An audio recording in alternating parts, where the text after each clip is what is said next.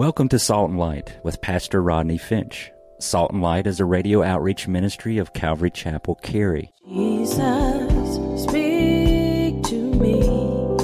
Open your word and reveal your heart to me.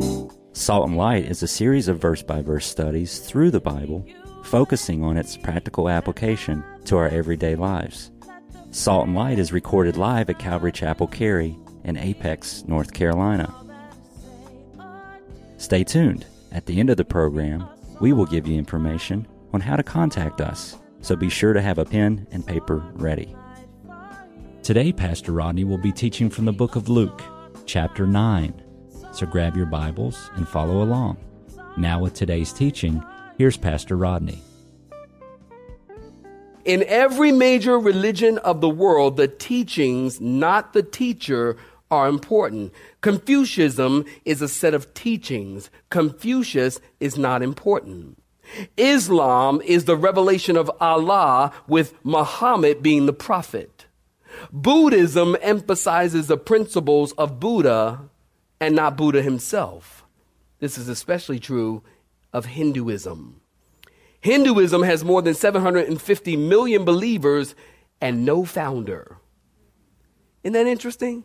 The Hindu religion is open to interpretation and is a collection of paths to wisdom that is based on human reasoning rather than divine authority. In Christianity, conversely, listen, what Jesus taught, please hear me before you judge my comment. What Jesus taught is not the important thing. What Jesus taught is not the important thing. What is the important thing is who Jesus is. Do you understand? That's why people get all caught up in, well, he was a good teacher and he was a good moral man and he taught us all things. Listen, what he taught is really not, although good is not the important thing. It's who he is. Jesus did not just claim to be teaching mankind the truth. He said, I am the truth. Jesus did not claim to be able to show you the way. He said, I am the way.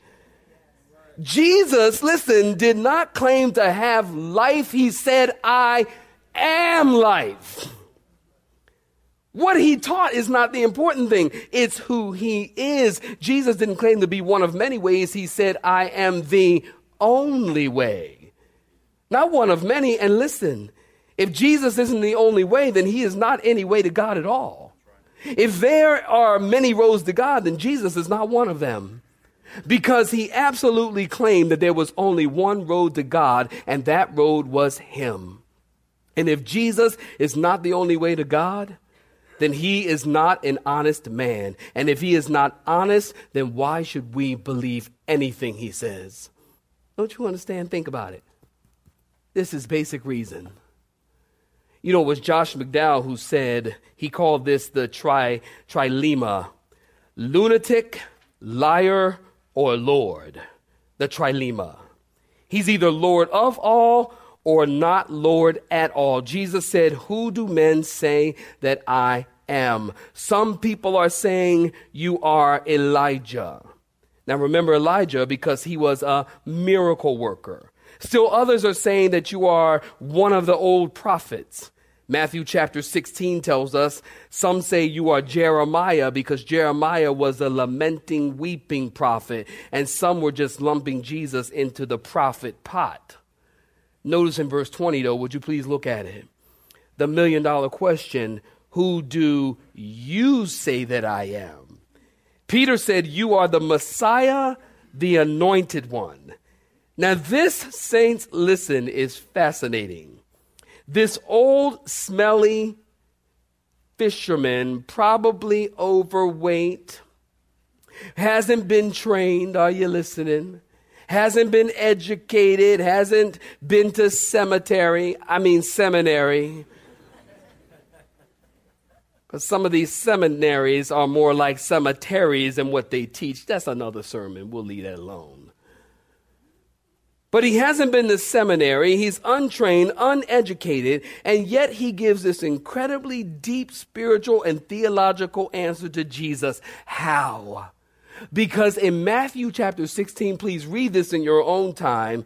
G- uh, Peter said, You are the Christ, the Son of God. And Jesus said to Peter, Jesus said, Blessed are you, Simon Barjona. Flesh and blood has not revealed that to you, but my Father which is in heaven. Jesus says, Listen, Peter, this isn't something you analyze and figured out on your own. Peter, this was taught to you by the Holy Spirit. You were taught this by the Holy Spirit. If what you learn is not taught to you by the Holy Spirit, you don't know anything. Some people are really impressed with their degrees, and they've got so many letters after they got the alphabet after their last name. Some folks been in school for 30, 40 years, been to seminary. They've been to every school trying to learn about this book. I can tell you something. The knowledge that is gained from this book is not gained by studying in a classroom. The knowledge that's gained from this book is the, by the revelation of the Holy Spirit. And if you, I'm gonna wait while you clap your hands right there. I'm gonna wait. It's by the revelation of the Holy Spirit. Peter is an uneducated, unlearned, untrained, fat, smelly fisherman. He doesn't have an MDiv.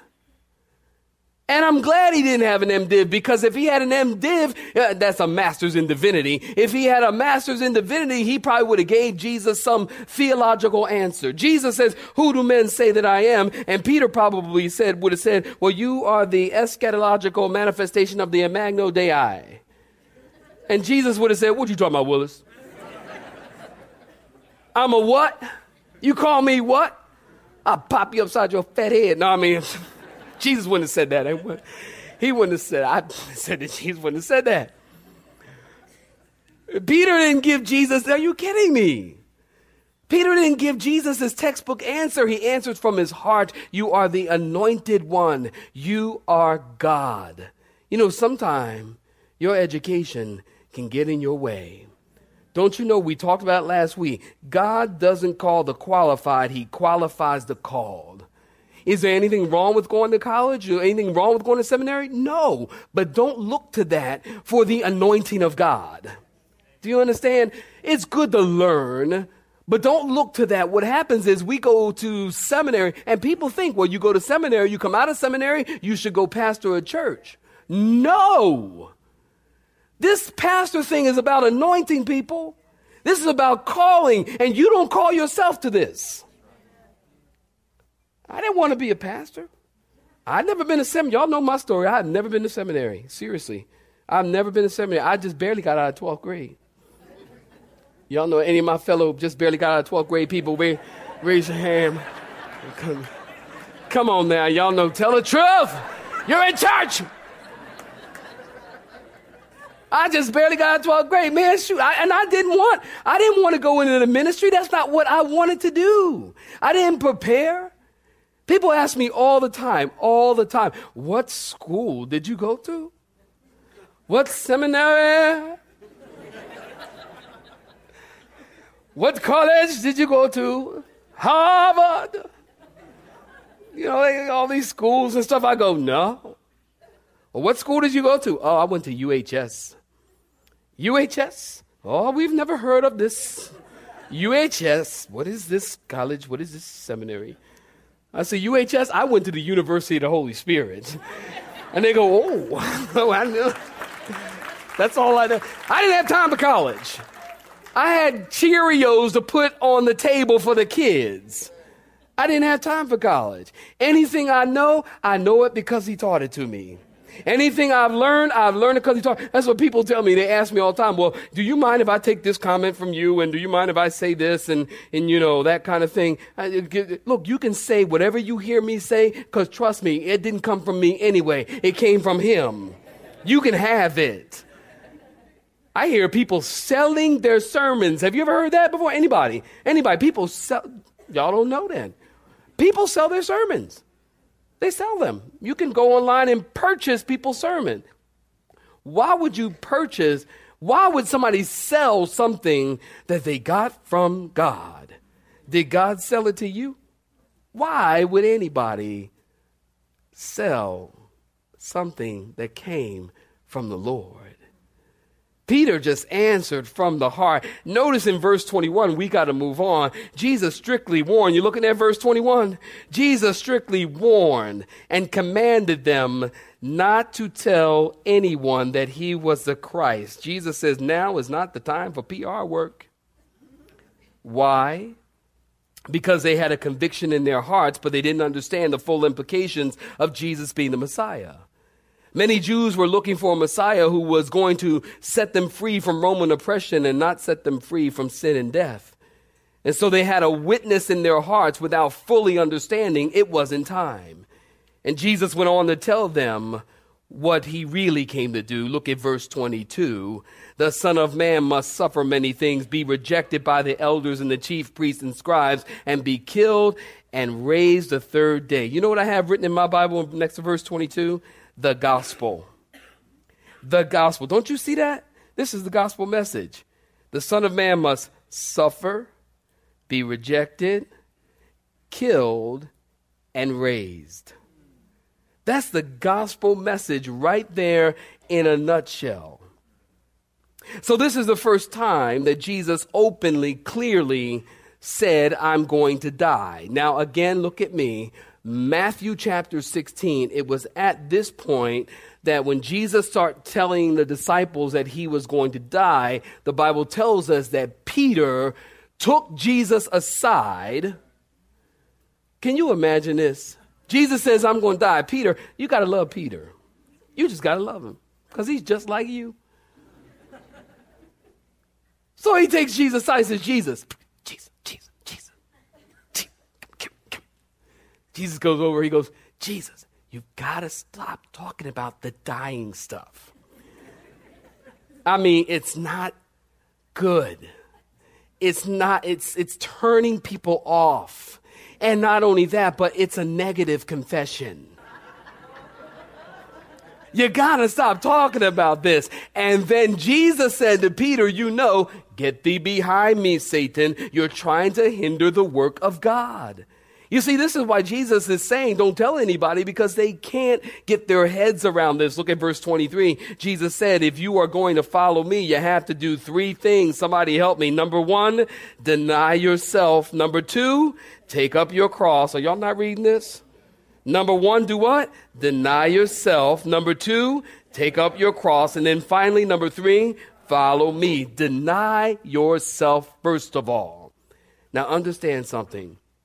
Jesus isn't talking about self denial, he's talking about denial of self.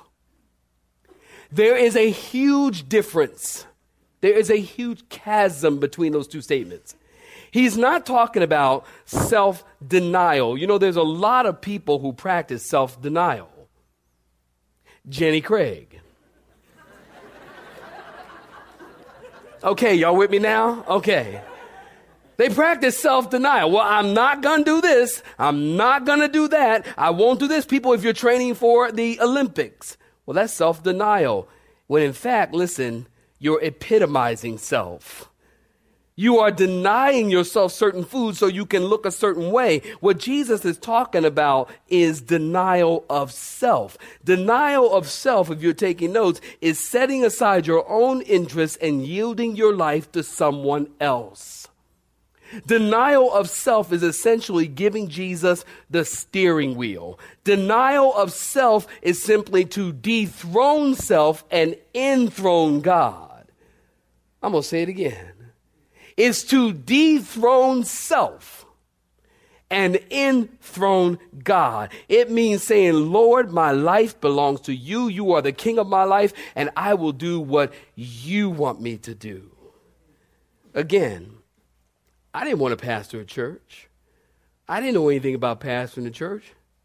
I still don't know anything about pastoring a church. Don't y'all all run out of here right now. Y'all like, no.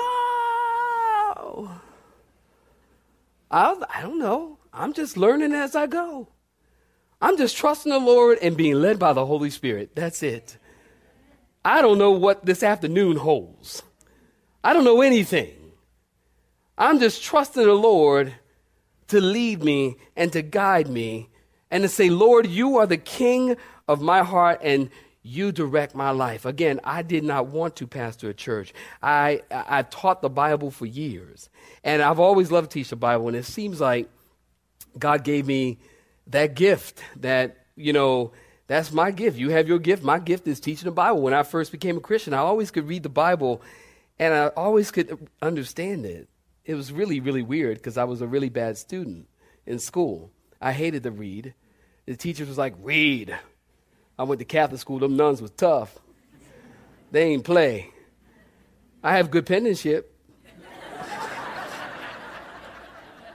Anybody know what I'm talking about? Anybody? Where my people at? That sound like Kirk Franklin. Where my people at? but I didn't want to pastor a church. I wanted to. I wanted to do music. I wanted to sing gospel music. I wanted to make albums and I wanted to do Christian videos and that kind of thing. I did not, I had no intention of pastoring a church. I would just teach people the Bible and that was it. And, and, and I've always, God always, I always had really large Bible studies. Always, no matter where I taught, it was, they were always really large. A lot of people always came and listened. And, and Elvira, she was always, you know, Elvira used to tell me all the time, she used to go, you know what? You just running from God. You, she would do this all the time. Cause I'm like working on my music, I'm focused on my music, I'm teaching Bible study at the same time. And Elvira could see that God was calling me to, to just focus on Him and to, to get myself to the place of denial of self, of what I wanted to do. She would look at me and she go, Oh, you, you, you're just running from God. You running from God. I go, What you mean I'm running from God? You know you need to be teaching that word and doing what God told you to do, and you just doing music, you running from God, you running from God. And I used to get so mad. And the reason I got so mad was because she was right. But I wasn't to tell her she was right. No way, fellas. You know what I'm talking about. You could be as right as rain. I am not to tell you you're right. She goes, You just running from God. You know, my mom, my mother. She calls me up. Oh, child. I had a vision. You were in the pulpit. You were in the pulpit. This was 20 years ago. You were in the pulpit preaching the word of God. I said, Mom, what did you eat for dinner last night? Because I didn't want anything to do with this. This is not what I wanted to do. But I had to to, to, to get myself off of the throne, to dethrone self and enthrone God. You might have the thing that you want to do, but is that what God wants you to do? That's called denial of self. Jesus said, listen, if you are going to be a follower of me, you're going to have to deny yourself complete surrender and submission to the Lord. Point number two, then you have to take up your cross. Listen, when the disciples heard that, they knew exactly what he was talking about. We actually had no idea. But they knew exactly what he was talking about. You see, the cross to them was an image of death. To us, we kind of romanticize the cross. Some of us have a gold cross around our neck right now. Some of us got diamond crusted crosses. It's so nice. It's so nice. My, it was a gift. So nice. We romanticize the cross to them represented death. It's almost like in our mind, the cross would represent, if we had it correct, would be represent like a, a, a, a, a gas chamber. Are you with me? A gas chamber. You know, we, we romanticize the cross. We sing songs about it. Oh, how I love the old rugged cross. We sing songs about it. We should sing, I love to sing. Here's what, if we had it right in our minds, we would sing, I love to sing about the stale old gas chamber. Or there's room in the gas chamber for you. right? You understand? See, if you were crucified, you would have actually preferred the gas chamber because it was faster and more humane.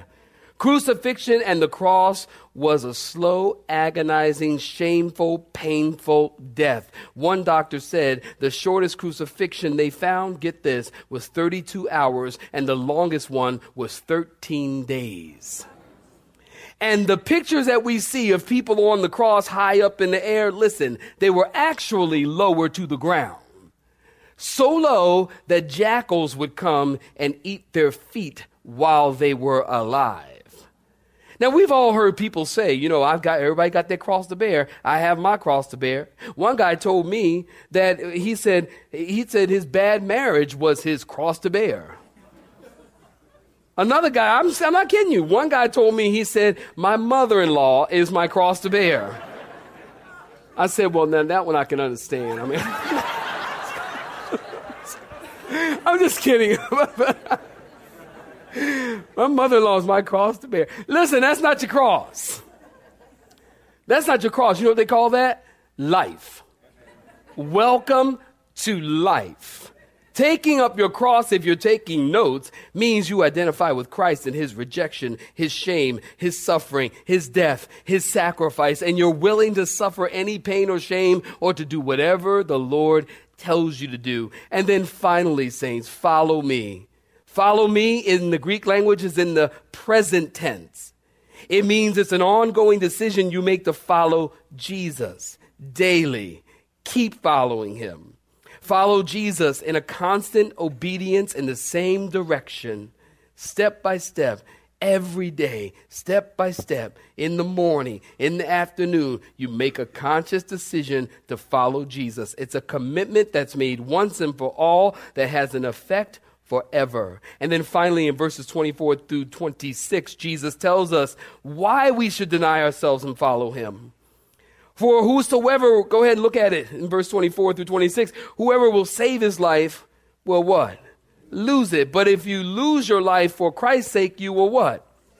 You got it. It was Jim Elliot who said, He is no fool to give what he cannot keep, to gain what he cannot lose. He is no fool to give what he cannot keep, your life, to gain what you cannot lose, salvation. I love that. Verse 25 For what would it profit a man to gain the whole world and lose his soul? What would it profit you if you had Steve Jobs' money?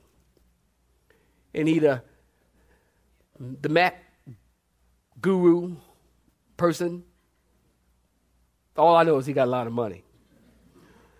What would it profit you to have Oprah money?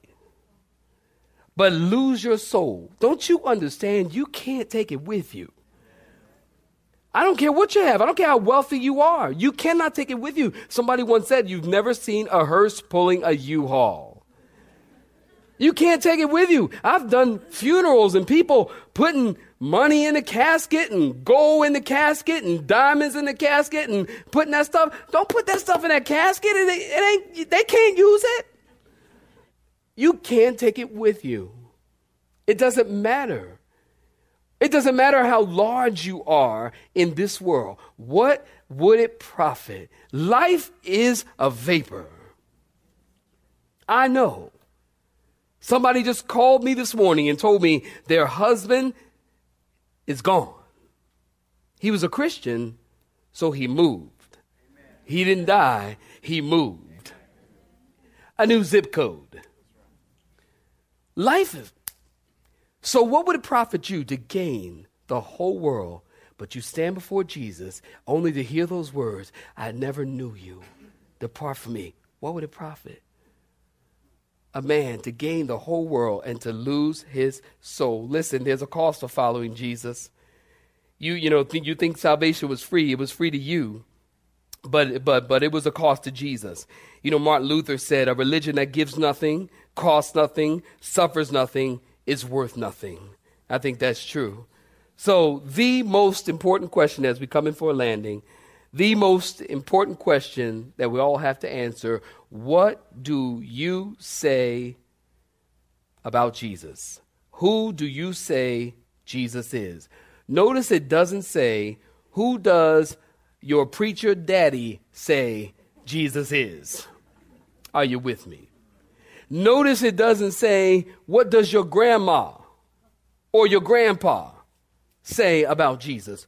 Who does your auntie, what does she say about Jesus? It says, Who do you say that I am? You see, the first question isn't that important. Who do people say I am? Well, that's not that important. But the second question is very important because your destiny is attached to this question. What do you say? Your perceptions are attached to this question. The quality of your life is attached to this question. This question is the eternal hinge of a person's life. How you answer this question determines your destiny. I love this book, and I love Jesus, and I love. If you love him, you ought to clap your hands. I think you should. I do. And I love I love how Jesus just gets right to the heart of the matter. The heart of the matter is the matter of the heart. You have been listening to Salt and Light, a radio outreach ministry of Pastor Rodney Finch and Calvary Chapel Cary, located in Apex, North Carolina. Join Pastor Rodney Monday through Friday at this same time. For information regarding service times, you can contact us at 1 800 293 0923. That's 1 800 293 0923. You may listen to today's broadcast in its entirety by visiting the media library on our website at cccary.org.